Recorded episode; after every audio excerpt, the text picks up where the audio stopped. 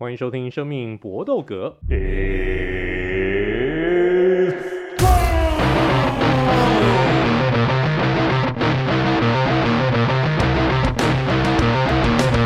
我们的 Podcast 专注在 UFC 综合格斗上面。那我们希望呢，就是尽量能够把 UFC 的相关的尝试，还有最近的这种时事话题带给大家。那有什么样子不足的地方，也都欢迎大家能够继续跟我们留言批评指教。那我们今天的两位好朋友还是一样，邀请到知识王 Eric。Hello，各位朋友，大家好。哎，最近这个体重有稍微减，这个这个减下来哈。对啊，前应该说八月九月真的是被自己在体重机上面那个数字吓死，所以就其实公司下午茶很多，不过现在的行程都是哎。拍拍照片啊，然后分享给朋友，就是看一看自己，就是都都怕死这样子。真的哦，嗯哦，其实我没有很想看，看看了就开始饿这样。没有看了，我只是觉得你们吃这种东西是是是怎么样，自己找死哦？是觉得那个那个命太长了吗？可能。瑞典人本来就没有很讲究养生吧，就是享享受当下，真的哦。嗯，跟瑞典人有什么关系？因为其实我们蛮多吃的会是就是当地超市或者是他们那里传统美食的东西很常出现。哦，嗯、是哦，嗯，可是也有很多台湾本土的东西啊。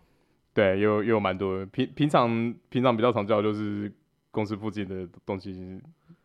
什么葱抓饼啊。香鸡排啊，就就会就会变成下午下午茶出现。哇塞，还做下还下午茶？你们午餐是都怎么样？都没有吃饱？午餐就吃原餐，都自己吃自己想吃的份啊，应该应该吃得饱才对啊。虽然、嗯、虽然大家很多在嫌说什么呃其他店的原餐比较好吃，可是我看大家夹的量也是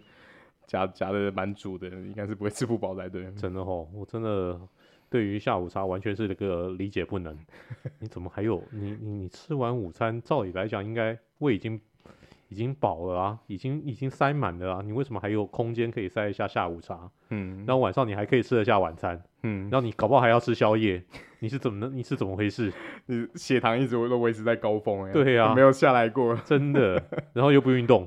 你这样享受，然后说什么那个吃药能瘦，鬼才相信嘞，嗯。真的，大家不千万不要模仿他们那个 Ari 他们公司这种生活形态，太不健康了。那现在吃的非常清淡，这个饮食习惯相当好的 Vince 老师，你觉得呢？嗯，其实我觉得不止在就是他们公司啦，就不止在 Ari 公司，就我觉得大多数台湾人的饮食习惯就是这样嘛。所以我觉得一直以来就是吃很多餐，然后吃的东西又都是碳水啊，然后而且碳水无所不在，然后到处都是糖类的东西，就是。很多人是脂肪肝这些东西，他其实血脂高，并不是因为他喝酒啊，他更多脂肪肝是因为来自于他喝了很多糖浆、果果糖、果糖哦，然后我们各种饮料里面都有嘛，那所以其实就可以理解为什么台湾是全球洗肾排行第一名的地方嘛，就是一部分是很便宜。那一部分就是，其实大家都吃的不是很健康嘛，就像是我记得我上次看一个数据，就讲说，其实美国至少有九成，我我看到数字吓到，他说美国其实有九成的人其实就是慢性肥胖，然后他们的三高比例也超级高，那我就觉得，嗯，其实台湾不要说九成，我觉得台湾至少有八成，就是很多就算我们表定上意义我们不觉得他是胖子的人，他可能其实都是泡芙人，对吧？那就跟他的饮食习惯有关系啦。我觉得这个东西其实也是很需要被，就是被。就像是这个时代一直在进步嘛，那我们应该要去接受一些更新一点的东西。也许三餐真的是不太适合我们现代人，然后我们现在的人大多数都是营养过剩，其实真的是这样。然后，所以脂肪肝是什么？肝就是你营养太多了，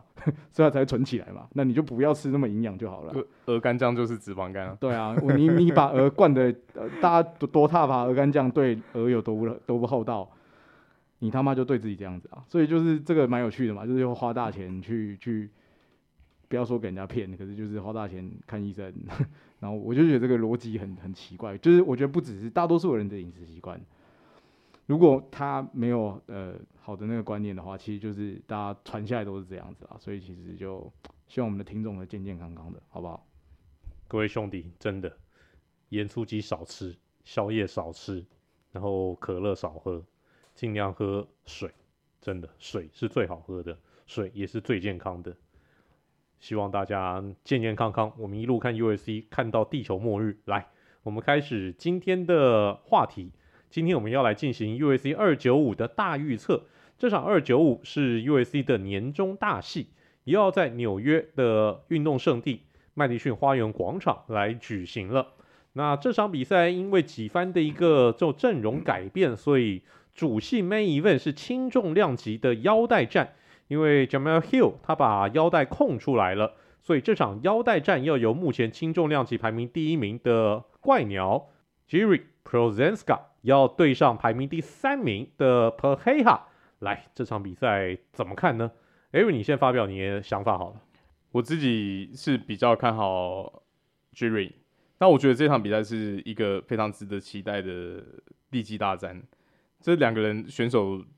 的力气的水准都相当相当的好。Pereira 就是那个砂锅大的拳头，然后非常精准的打点跟进到。Prochazka 就是强悍的体格，那除了说拳头也是相当有力以外，他的肘击啊、膝撞啊，然后其他各种角度的打击相当多元性。那我自己比较看好的原因就是，我觉得他的体能更好，然后在整整体量级来说，他的体格也算非常非常大号的。如果他比赛中的战术相较 Pereira 还是在更多变一些，至少我我在这几场比赛看起来，我我没有看过 Pereira 用 submission 获胜，我也没看过他有办法做什么主动 take down 的动作。那 Jiri Prochazka 当然也是几乎七七成会是站着打的，可是他跟老谢那那场比赛，在有一些不管是被 take down 或者像他最后是以 submission 获胜，你可以看到在地面上的一些反应。或者是在一些转转换的时候，证明说他对柔术柔道还是有相当程度的钻研。那我觉得会是一场很接近的比赛，可能这个整场比赛的胜负就是在一瞬间就会就会产生。因为呃，Pereira 说实在，之前在打一八五的时候看得出来，真的是在做巨量减重。你你看他过半王在补水补碳以后回来的那个体格，实在是有点太夸张。那以他现在年纪，在做这样的巨量减重，对自己身体还有我觉得抗击打能力的影响都还蛮蛮大的。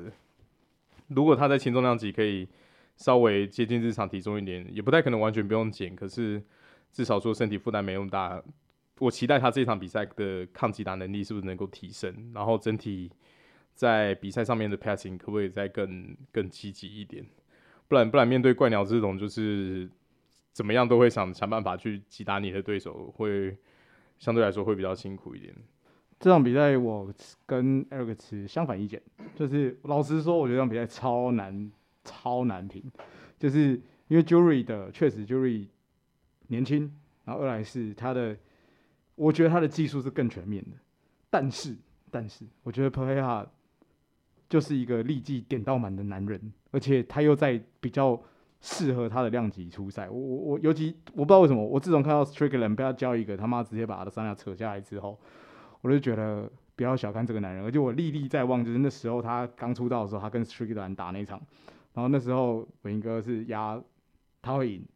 之后我其实对 p e r 我就有一种嗯 PTSD 吧，我真的是觉得他很强啦，就是那一次完之后，而且我跟赌盘看的一样，就是真的很接近，其实赌盘开的差距非常小。但是赌盘还是看好 Pereira 多一点，就是我真的觉得 Pereira 的力技水准太棒了，就是如果没有到地面的话，就是 Juri 应该会被 Pereira 的拳头收掉，就是他的拳头，我觉得 Juri 扛不住，就我自己觉得他扛不住，就是可是真的很近啦，就是如果真的到地面到地板上面的时候，Pereira 有没有办法？但是我觉得 Pereira 跟那个谁这么好，跟老谢这么好，那么偷练几招有可能吧？老谢是。这个领域最强的人没有之一耶，所以我觉得，而且他跟老谢的关系又这么好，我记得好像送车给老谢吧，一台送一台哈雷，对嘛？所以，嗯、所以我觉得，我就觉得他们这种巴西兄弟之类的这种，你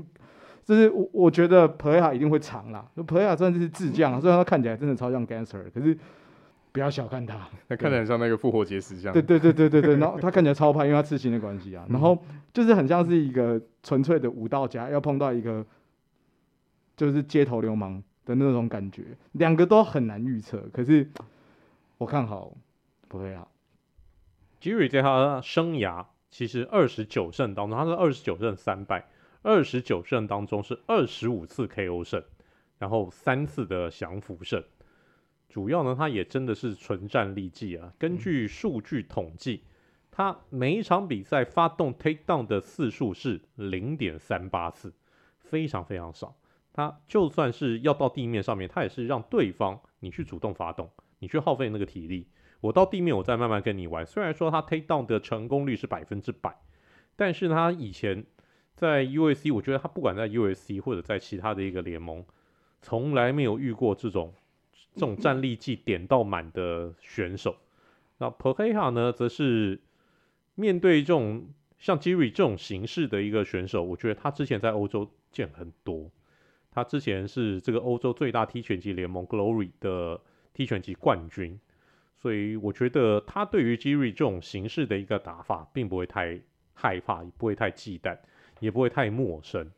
所以我个人也是比较看好 p e r e 能够获胜，但我期待这会是一场很精彩的比赛。那就看看到时候这个胜负出来会是谁能够赢。那另外呢，我们第二拳第二场比赛，我们来预测一下，就是重量级的临时腰带战，因为 Miocic 跟 John Jones 的一个比赛黄掉了，所以呢，白大拿安排了这场有两位相对年轻的一个选手，北极熊来自俄罗斯的 Pavlovich，这位三十一岁的选手顶着十八胜一败的战绩来对上英国帅哥三十岁的 Tom Aspinall，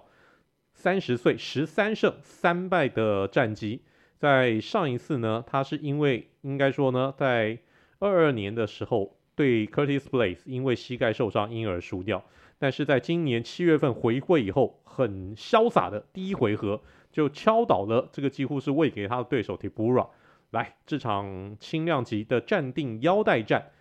，Vince 你怎么看？我看好大白熊了，就是我觉得 Pavlovich 的身体优势太明显，就是你只要被他抓到，而且我觉得他的臂展范围你很难不被他抓到，就是。他是出拳又重，然后他的臂展又够长，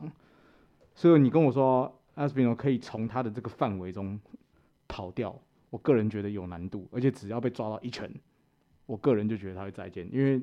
我如果跟大家讲说，我觉得阿斯皮诺没有比胖胖那个什么 Ben Ben 耐打，没有比图比法萨耐打，我相信大家应该不会反驳我吧。所以我我就觉得，虽然说技术非常偏科，就是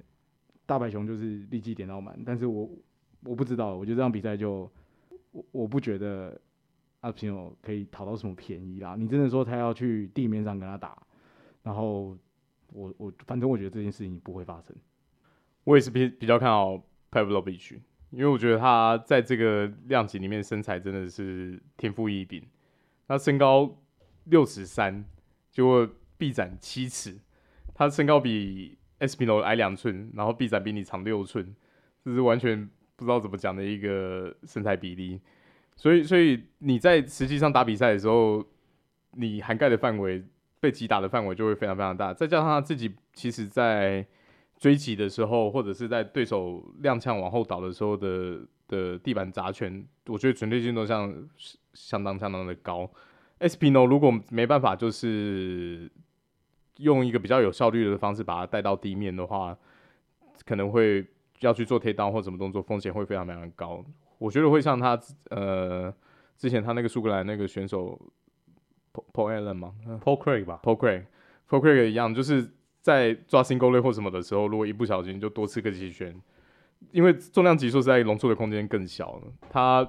当然我知道他的柔术的造诣非常非常好，站站立的功夫也不错。不过你要怎么样在实际赛场上面，你有用出来，对你你有一个。身材上面的劣势上面用出来，我觉得是会是一个蛮大的问题。但我却我我我觉得 Espino 能赢诶、欸，因为 Espino 很明显的现在是 u s c 打算要力捧的人。Pavlovich 呢，虽然说因为他真的厉害，最近呢是六连胜，自从在 U.S.C 的处女秀输给 Overeem 之后，最近六连胜，而且每一场比赛都是第一回合就击倒对手，这个终结率真的太夸张。但 Espino 其实相对起来也是。他生涯十三胜当中，全部都是终结胜，从来没有靠裁判。事实上，Espino 有趣的一点，他生涯打了十六场比赛，裁判都不用做事，因为他不是被人终结，就是终结人家，相当有趣的一个一位一位选手。而且 Aspino 其实他，我会觉得他能够赢的一个原因，是因为他有一定的一个战力技的威胁性，能够呢吓阻 Pavlich 无情的一个重拳。Pavlich 如果我我觉得 Pavlich 也不会想要说很轻易的去跟 Aspino 来做换拳，因为 Pavlish 以前其实也没有遇到 Espino 这种级数的一个选手，之前很多的一个对手给他呢都偏向于杂鱼。但像 Espino 这种，尤其是像 Espino 这种在重量级当中极为罕见的柔术型的一个选手，Pavlish 之前从来没有遇到过。他遇到比较多是那种桑博型的一个这种选手，但像 Espino 这种这种这种非常纯正的柔术型的一个地板地板技的一个选手，之前没有遇到过。而且 Espinal 是非常积极去 take down 对手的一个。这种这种这种人，他 take down 的速度非常快，他的一个敏捷性，以重量级选手来讲，我觉得非常罕见。他下去下潜那个速度，我觉得简直是那种重量级的那种速度，非常非常的快。他每一场比赛能够发动的一个 take down 次数三点七零次，三点七零次，这个非常高，在重量级的来讲，而且他的 take down 成功率是百分之百，他从来没有失误过。从来没有失败过，只要被他咬中，那就是到地面上面去。所以这场比赛，我个人觉得 Espino 胜率这个可能获胜的一个机会稍微高一点，而且他要获胜，一定想办法在地板上面获胜，而不是呢这个站的跟 Publish 来打。那这点我跟两位的一个想法略有不同，就看看到时候是不是我给两位来提鞋子啊？算这个，但但我还是有一点疑虑。就 Pavlish，他当然知道，他是一个纯站立型的一个选手，所以他有在苦练他的 takedown 的防守。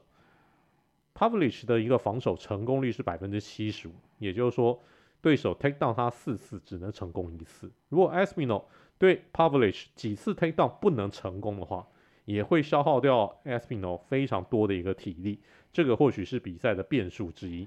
好，这个是 Co-Main Event。那至于呢？第三场比赛，我们现在看，我现在看到的一个表定呢，是要由巴西选手 Diego Lopez 来对上美国选手 Pat Sabatini。那这场比赛不知道顺序啦，这个这个没关系，我们就还是先按照这样子的一个顺序来预测。来，我们先请 Vince 来介这个介绍一下这这场比赛。其实这两位选手目前都不算是在排名内嘛，然后我去水管看了一下比赛，就是。其实我是跟着赌盘走，诶，赌盘觉得 Pat Sabatini 比较好。那我去看了一下，就是其实这两位算是在 submission 上面都算是，呃，技他们的技能数很近，对。可是我觉得那个 Pat 在大联盟的时间还是比较久，就是他在 UFC 可以参考的比赛的的样本数其实是大于 Diego Lopez，所以我还是这场比赛如果你让我压的话，我觉得 Pat 会赢啊，就是。虽然说 Diego 的身材比较好，但是我我觉得大联盟的战绩是很经得起验货的，所以如果你要我压的话，我会压 Pat Sabatini 会获得胜。我会比较看好 Diego Lopez，因为我觉得他虽然生涯样本数是偏少，可是他其实第一场比赛打的对手，我觉得是现在羽量级的一个明日之星 Evloev 那他他这场这场比赛也是打到最后判定输，其实算起来算蛮有盯住的。所以第二场比赛打另外一个整个资历比较近的塔克尔的时候，他就是用一个非常漂亮的安巴去结束比赛。我觉得他其实在整个 UFC 的比赛是算是有潜质的，因为非常看得出来说第一场的比赛其实当做是有点像是被喂食的，可是我觉得他其实是有有有撑住了。整体比赛的强度跟适应性是有是有拉起来。Subtini 就是，当然他整个生涯在 UFC 战绩算蛮不错的。他生涯在 UFC 打六场比赛只输了一场，可是我觉得他比较大的疑虑就是他其实算是一个击打劲道比较薄弱的选手。他生涯的比赛累积的战绩其实非常非常多都是靠判定。那在进来 UFC 以后，基本上是没有靠 KO 赢得比赛过。所以相较起来，我就觉得说他的比赛策略可能会比较偏向保守，靠打点型的。那你这种拳风遇到相对来说比较年轻、比较有冲劲的 Diego Lopes，他其实是在比赛过程中就会显得比较被动。所以我我会比较看好年轻的体体能，可能相对来说也算维持比较好的 Lopez 有办法取胜。Diego Lopez 的确是如此啊，Diego Lopez 刚才 Ari 所讲到的，他在 usc 的第一站是对上 Ivlov，但你看一个刚刚他是借由大 ny container series 而进来的第一站就打第九名的 Ivlov，因为我因为很很硬。啊对原因是为什么？他只有五天的准备时间。原本 Ivlov 那场比赛的对手是 bryce mitchell 是柔术神童 bryce mitchell 吹掉对但因为 mitchell 的一个受伤只有五天的一个备战时间，能够跟 If l o v e 打出这么精彩的一场比赛，你就可以知道这个 Lopez 不简单呐、然后第二场比赛呢，他。是在完整的备赛期，有三个月的一个备赛期之后，你看面对 Gavin Tucker 就赢得很轻松啊，完全是在柔术上面碾压对手。而且很有趣的一点，Diego Lopez 他本身是一个巴西柔术型的一个选手，但是呢，他本身的一个击打力也非常好。他生涯二十二胜当中，十二次降服胜跟八次的 KO 胜，他本身有一定的一个击打能力。而且有趣的一点，他不会去主动 take down 对手。但当对手要 take down 他的时候啊，我顺势而为，顺水推舟，我就倒下去。所以呢，他虽然说没有主动 take down 对手，但是他在 UFC 打这两场比赛，他总共每一场比赛平均是发动五点六次的 take 这个这个 submission attempt，每一场比赛发动五点六次的降服尝试，这个非常高的一个这种频率啊。而至于 Pat Sabatini 呢？他则是一个很典型的美国这种脚力、这种脚力，然后再去练柔术的这种选手。大学是 Division One 的一个脚力选手，所以呢，他就是靠着脚力。那个拳击呢，没有很重，他跟那种一般那种脚力重拳选手又不大一样，拳不重，脚力，希望把对手 take down 以后呢，在地面来摩擦，消耗对手的一个斗志。但我虽然说在 UFC 战绩很好啊，但他面对的都是多多半多半都是杂鱼型的一个选手。他虽然每一场比赛可以发动将近四次的 take down，但他的一个成功率极低，他的成功率只有百分之四十五。哎，一个 Division One 角力型的一个选手，你的 take down 成功率只有百分之四十五，这个 take down 的成功率太低了。而且你那么会 take down 哦，每一场比赛只发动不到两次的 submission 尝试，所以都是压在那边的，就是压在那边跟你摩擦，跟你那个交换体意而已。所以我我我我我很难看好萨巴提尼，我也觉得 Diego Lopez 这场比赛是给他一个完整的一个备赛期，虽然是非常高频率的一个出赛，但我觉得没有问题，Diego Lopez 可以在这场比赛当中获胜。那这场是 Vince 跟我们的看法不同，来看看最后的结果如何。那我们接下来来预测这一场就是女子草量级的美女选手 Mackenzie Derns 要对上 Jessica Andrade，这场比赛非常非常的有趣。来，Ari。你看一下这场比赛，我比较看好 Mackenzie Dern。那原因无他，因为我觉得问题就出在 Jessica Andrade 身上。这个是他今年第五次出赛，完全就是创女性选手的出赛新纪录。这个真的太离奇了。那他前面三场比赛都是全部吞下败仗，我觉得这个这么极端的出赛频率。已经影响到他整个训练跟恢复的感觉，因为他说实在，他真的是一个传奇，根本是女版的 Cowboy。对啊，劳工楷模。对，他不止出赛频率高，而且还还跨量级，他还两个量级跑，那基本上就是什么时候有缺扣他，他他就打，对，他就打。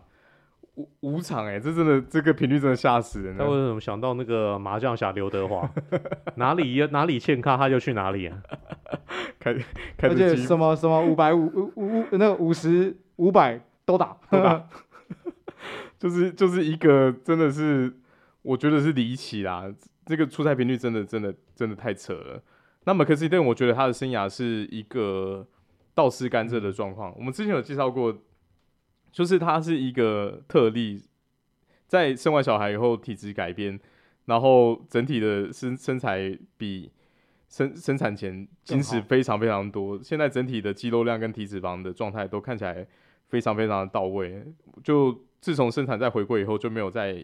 棒棒被棒秤打败过。那以前是比较婴儿肥型的选手，那现在多少在。体格上维持好以后，整体比赛 passing，然后 cardio 的状况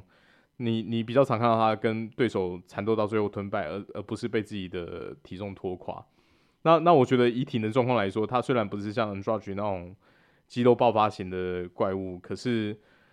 以 Andrade 现在近期的状况，我觉得这场比赛可能会吞下一个降服败。他他只要被压在地板，说实在是会很难脱身的，因为真的真的真的太难了啦。你你我觉得真的是因为他打太多比赛，对，真的打太多，然后累累积伤害，因为他比赛不是很多都是。一下上去被秒掉，有有时候还打完全全场判定，然后身上累积那么多伤害，你还要恢复再训练，然后跨量级的调整调整体格啊，要减重要增重要干嘛？今年真的真的是真的是大丰收，我我觉得他实在是该拿一个苦劳奖，我我没有我。女生选手说实在，一年能够出赛三次以上都是非常非常厉害。三场已经算是我们我们定义上面算多了，顶顶级了，真的顶级出赛频率。他现在这个是第五场，respect，就是 respect。我我也觉得这场比赛邓会赢诶，而且我个人觉得有可能会赢得蛮轻松的，因为我其实不看好 Andrade 的调整，就是我真的是觉得他太累了，然后两个量级这样跑，而且。他需要拐一下气，你知道吗？但他真的是输到，我觉得，其实你一直输，再好的选手都会自我怀疑啊。然后你不可能自己没有办法，没有感觉你的身体不是在最好的状态。我觉得那更像是一种可能是感，就是有点像是逼自己。对，所以我不知道这个，我觉得这个对他来，对对 Andrade 这个选手来说，绝对是不好的。所以如果我们要在联盟多看他几年，他不应该接这场比赛。对，但但我们不晓得后面的考量是什么嘛？可能不管不管是哪里都要有有社畜嘛，那还是女女子代表。那可是我这真的就觉得，就是一部分也是没人的啦。就是老实说，现在女子量级也是也是也也是很麻烦。那 Andrade 就是，哎，我怎么看我都觉得没有什么机会。就是比起邓来说，邓的状态。相较起来好太多了，然后他的体能啊，或者是技术，我觉得他都是就像刚刚 Eric 讲，就倒吃甘蔗越来越好，又正又会又会又会摔又会击，技术又好，所以我就觉得就嗯，完全不看好 Andrade。Andrade 他最近吞下三连败，那分别是被 Blanchfield 给背后勒紧，然后五月份在草量级的比赛被杨晓南给 KO。然后八月份初赛又被 Tatiana Suarez 断头台，那基本上他输掉的这三连败当中，两场是被对手给降服。要知道，Andrade 本身是巴西柔术黑带选手，但是呢，这么轻松的就被对手给降服。我觉得 Andrade 现在不管是心理状态也好，身体的一个这种技术状态也好，真的都有问题。而且 Andrade 他现在其实在两个两个量级都有排名哦。他的草量级排名第五，然后银量级排名第六，这个非常离奇。这个在所有的 USC 的所有选手当中，他是唯一一个在两个量级都有排名的一个选手。这个真的非常非常的夸张。但我觉得现在是要扶马马凯西邓上位，要去挑战，要去往上位前五名这个前五名甚至前三名的选手要来挑战，所以安排 Andrade，我觉得这个非常的合理。就是安排一个排名比较高，看起来在前段，但是很好打的对手，目的就是要让麦克西邓尔来上位。而且麦克西邓尔以前虽然是一个纯请技型的一个选手，毕竟前 ADCC 的一个世界冠军，在巴西柔术不管是这个 G 或者 No 这个 G 或 No G 都拿下过世界冠军。但他上一场面对 Angela Hill 这个纯站立级级的选手。他事实上在出拳数量是碾压 Angela Hill 的，出拳数量是一百二十六比六十六，表示 Mackenzie Dern 近年来苦练的一个战力技获得了成效，所以这场比赛我们三个人都一致看好 Mackenzie Dern 可以获胜，而且真的会赢得蛮轻松的。那我们在二九五预测的最后一场比赛，就是在 Main Card 的第一战，Mat Frevola 要对上法国选手 Benoit Saint-Denis。那这场比赛怎么看呢？来，Aaron，你先介绍好了。我觉得那场比赛应该也会出乎意料的精彩，因为在上一场法国大赛的时候，Saint-Denis 也有出赛。那当当时他那个一拳超人型的拳风也是相当帅气，而且他的背景蛮有趣，他以前是法国的特种部队退役，然后下来打打职业格斗，所以他的外号也很煞气，叫 God of War。战神啊，战神，对对，对。那可是他的对手，说实在，我觉得没有这么好吞。那 Frevola 其实也是一拳超人型的选手。那生涯十一胜里面有四胜 TKO，然后三次杀必全胜，四次判定。那重点是在近期 UFC 呃三连胜的过程，全部都是 TKO 跟 KO，所以他的其实对自己的拳拳脚功夫也是相当相当的有信心。那这场比赛如果要从里面选一个对手，呃，选一个选手的话，我会选 Frevola，因为就是觉得说，我还是觉得他整体的经验跟击打的力道可能还是优于对手啦。我觉得 Saint Denis 可能还是需要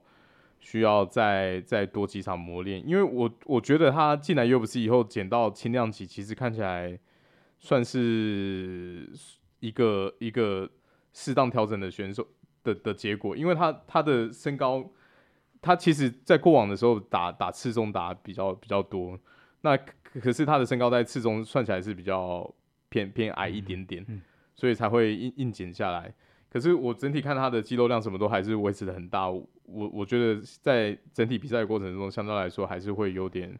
有点负担，然后在减重的过程对于他的抗击打能力还是会有点影响。所以 Frevola 整体比赛的。击打力道真的很狂，你你去看他前三场比赛，都是在第一回合就直接 TKO，他的那个出拳频率跟劲道都维持的非常非常好。我觉得这这这这场应该是会是一个互殴大战，所以还是选 Frevola。我觉得 FLO 钥有点像是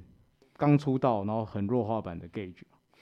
就是他有给我这种感觉。我去水管看他比赛有这种感觉。可是好，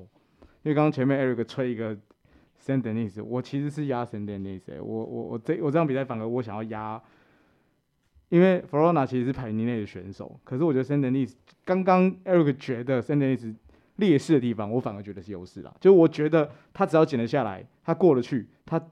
争他吃回去的时候那个状态，我觉得会是占到优势的。而且就像他在这个他在这个量级，他的体格就没问，就是绝对甚至是有优势的，就是。我我我就觉得说，哎、如果是这样压的话，他们两个人其实最近的状态都非常好。当然，弗罗拉碰到对手比较有水准，我们老实说是这样。可是圣丹尼斯也都赢得很漂亮，而且他的这个背景，干我觉得很酷啊，对吧？所以，不，我我这场比赛我会压圣丹尼斯。这场比赛我也是觉得法国选手我比较看好圣丹尼斯，因为原因是什么？他其实他最初进到格斗界的时候，他是中量级的一个选手。一路降降降，从中量级降到次中，然后现在再到轻量级。他不是在次中量级战绩不好诶、他在次中量级战绩也不错啊。但你看他愿意要一路降到轻量级来，原因是什么？我觉得他应该是觉得以他的一个身体硬件来讲，他觉得轻量级是最适合他的一个量级，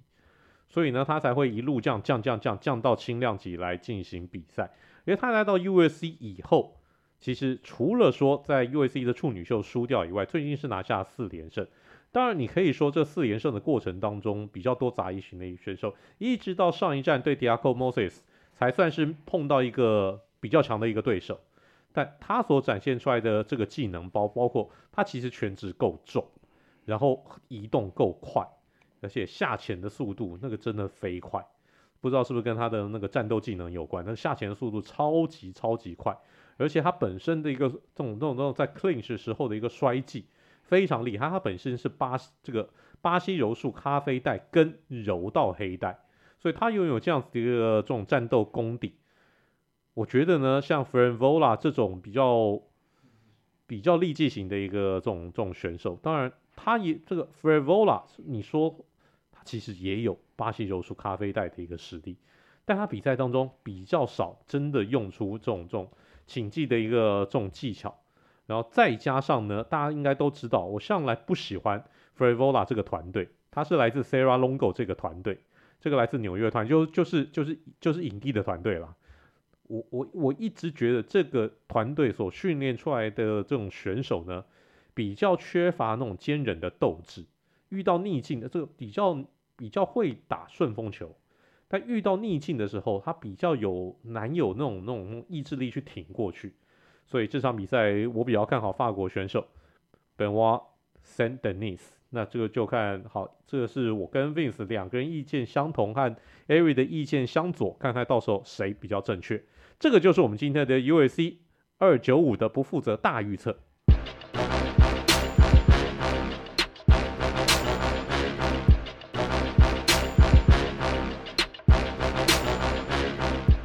二九五在麦迪逊花园广场举行，这边呢是美国运动的圣地，有人形形容这边是运动界的麦加。那到底在这边举办过什么样的一个重大比赛呢？这可能这个我们就不把局限在格斗，我们其他的一个运动也都可以来讲一讲。有些重要的一个比赛，重要的一个事件都在麦迪逊花园广场举行。这个麦迪逊花园广场其实历史非常悠久。在十九世纪就已经出就已经盖好了，所以这么久的一个历史，应该有很多故事吧？当然你不要说那个哥吉拉在这边生蛋哦。好，来艾瑞你介绍一下。好的，那就像伟霆刚才说的，它其实第一次建出来的时候是一八七九年。那它因为原址就是在麦迪逊广场旁边，所以才会叫麦迪逊广场花园。那它其实已经在一九二五年跟一九六八年的时候两次搬家。那现在这个原原呃，我们知道这个的地址是一九六八年搬搬过来的，可是它的那个名称就一直延续，没有改变。那目前的 NSG 是一九六八年二月十一号开幕，那在那时候到现在一直都是纽约大都会区最历史最悠久，然后最活跃的运动场地。而且它不只说是运动赛事知名，它其实也举办过很多世界级的演唱会。很多艺人都觉得说，在这边如果有办一个自己个人或自己团的演唱会，其实是一个很无上的光荣。基本上就像台湾，就台湾的艺人都要公诞一次啊。对啊，对啊对，因为他真的就是有非常光荣的历史，而且他的在当年六八年建来的时候，建好的时候，他当时的规模跟整体的形形态，对，就是就是真的是走在时代很很前面的。那他也是。NFL 最历史最悠久的主场馆，然后也是 NBA 历史最悠久的主场馆。那从售票记录来看，就是世界第三大的娱乐表演场地，就只输给英国曼联主场跟 O2 Arena。整体风光历史很多，我想介绍几个在这里办过的，就是知名的赛事。它其实是在一九八五年的时候有举办第一届的 WrestleMania，在当时还叫做 WWF 的，现在。名字叫 WWE 嘛，第一届 WrestleMania 是在这里办的，那就是 WrestleMania 就是算是他们品牌创立以来第一个大型的 Pay Per View 的赛事，然后慢慢的才慢慢建立其他的呃 Pay Per View，像现在的规模大概是一个月会有一次的 Pay Per View，然后一九八八年的时候也举举办第一次的 SummerSlam。八四年那一次，这个就是捧红那个 Hulk Hogan 那一次的，他跟那个 Ultimate Fighter 对，呃，终极战士在对决，对对对对，对，那个真的是史诗级对决啊。那第一次的 SummerSlam 也是在这边。那 Summer 呃，大家都知道 WrestleMania 通常举办的时间会是年初，差不多以台湾来说，就是过完年可能三月的左左右会打 WrestleMania。那 SummerSlam 主要就是在暑假正高潮的时候，可能八月的时候会打。那这一前一后的，基本上也是现在 WWE 算是最盛大的两个 Pay Per View，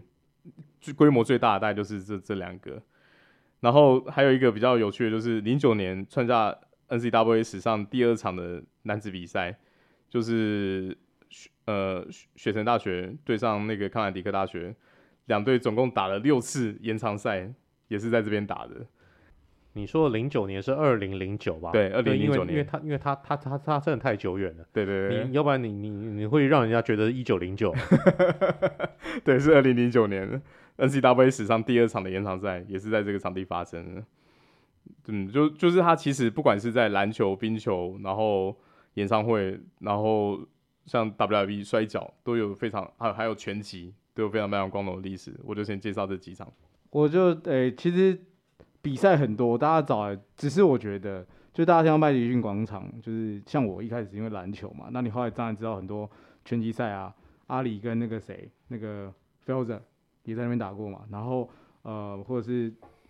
很多很红的艺人，就是 Michael Jackson，然后玛丽亚凯莉他们都在这边唱过歌。可是我觉得最屌的事情是 MSGS。他们有上市，你知道吗？就是我在查这个故事的时候，就是他是少数，他是少数，他场馆到后来他直接变成一个像是一个事业体这样。他除了转播自己的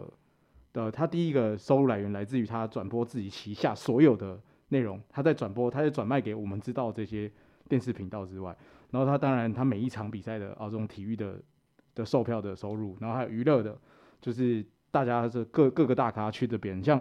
呃，前阵子就有人说，为什么呃美国的经济有一波那个消费性被拉起来？因为靠北，因为前阵子那个谁办演唱会啊？那个叫什么名字？一直 Taylor Swift 啊，对，Taylor Swift 关的关系嘛。就是其实大家要知道，其实在美国这个文化是很强很强的。就是那 MSGS 的，如果你光打 MSG，只会出现那个味精而已。你打 MSGS 才会跑现他们的股票。其实它的股价一直都算是还不错的。然后。甚至在呃当初林书豪旋风的那个时候，哦，他有段时间的股价很漂很漂亮。当然，当然那不完全是因为林书豪啦，我们有一说一是因为这样，因为其实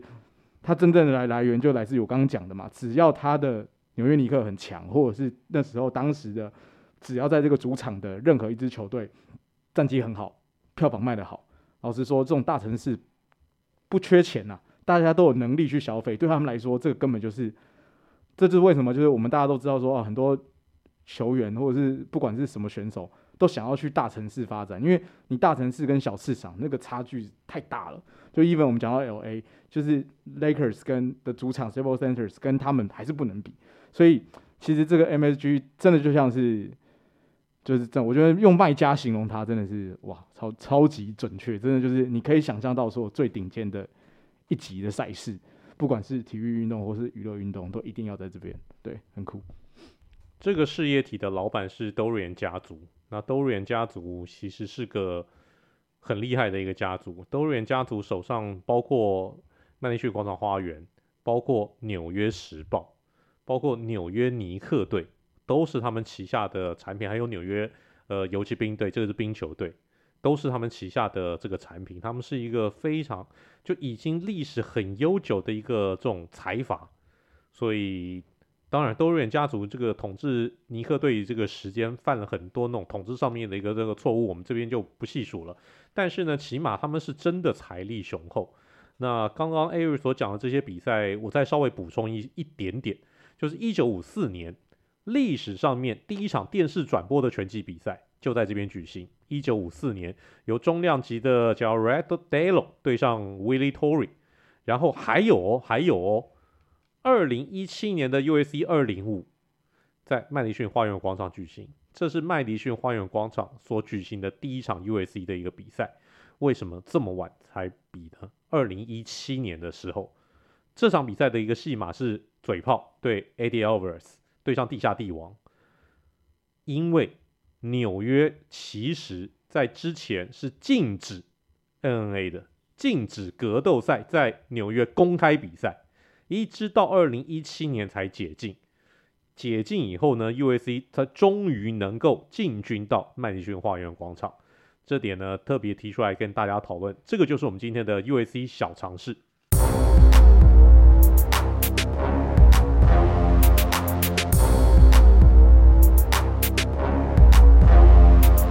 好，我们今天的词曲只应天上有，我们来介绍一下 Frivola，他他用过很多出场曲，但这边呢，我们先我们要介绍一下这首歌，因为这首歌其实蛮有趣的，是荷兰电音团 Blazer Jazz 跟 Timmy Trumpet 这个小号手所合作的名曲 Knuckle。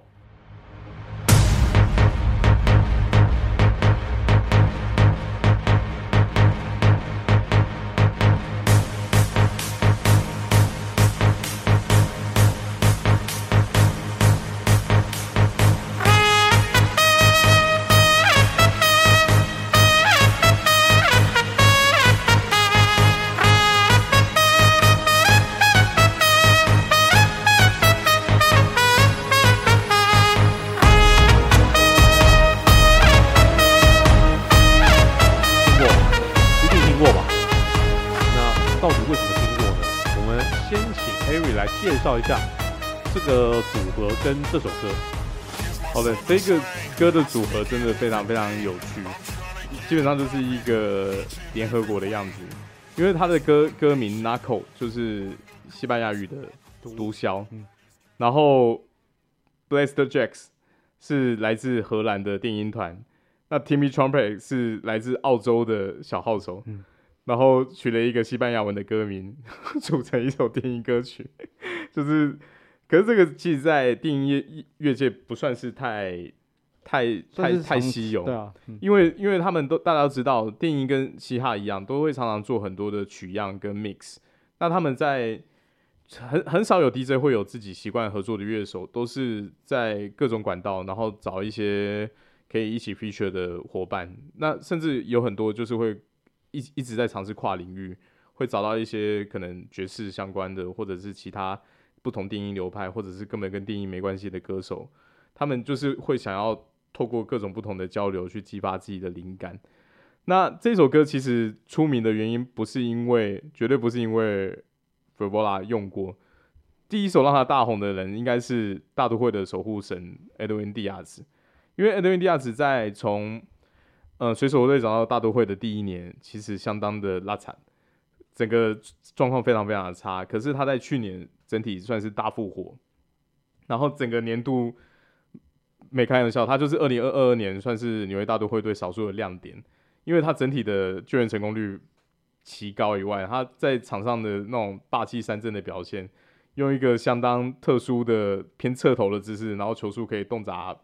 飙破一百迈，不管是缝线还是热缝线，全部都是一百迈以上，然后上去配上他那个非常恶心的、很像位移的滑球三振对手，那所以在去年大都会。呃，虽然战绩并不算太理想，最后没打进季后赛，可是他自己个人成绩是非常非常好的。那所以每次在一出场前的时候，观众听到这首歌，这首歌一开始前奏是有那种很像，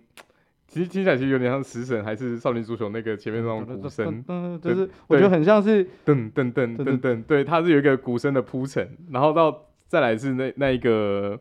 那个小号的 riff 出现的时候，那观众的。情绪都还沸腾，我觉得像是什么行军的前面的那个、啊，对对对对，其实都还不用到他真的后面有那个人声的 riff 或者是在定音的副歌，在前面前奏的时候大家都很嗨，就已经嗨起来了。对对对对，因为你你知道 Closer 从他们牛棚跑到那个投球其实时间没有很长，那等到真的正式开始投球热身的时候，音乐大概就慢慢的 fade 掉，所以所以它整整体过程你的前奏怎么样把观众的气氛带起来真的很重要。那这首歌也就是在去年。呃，Edwin Diaz 整体很精彩的表现就是大红。那他在去年九月，就是在球季末末段的时候，也有应那个大都会邀请去现场演奏这首出场曲。然后观众真的超嗨，就是看他拿那个小号在上面，然后他自己去接受访问的时候很好笑，他就说，因为他是澳洲人嘛，澳洲人其实看的运动大概就是。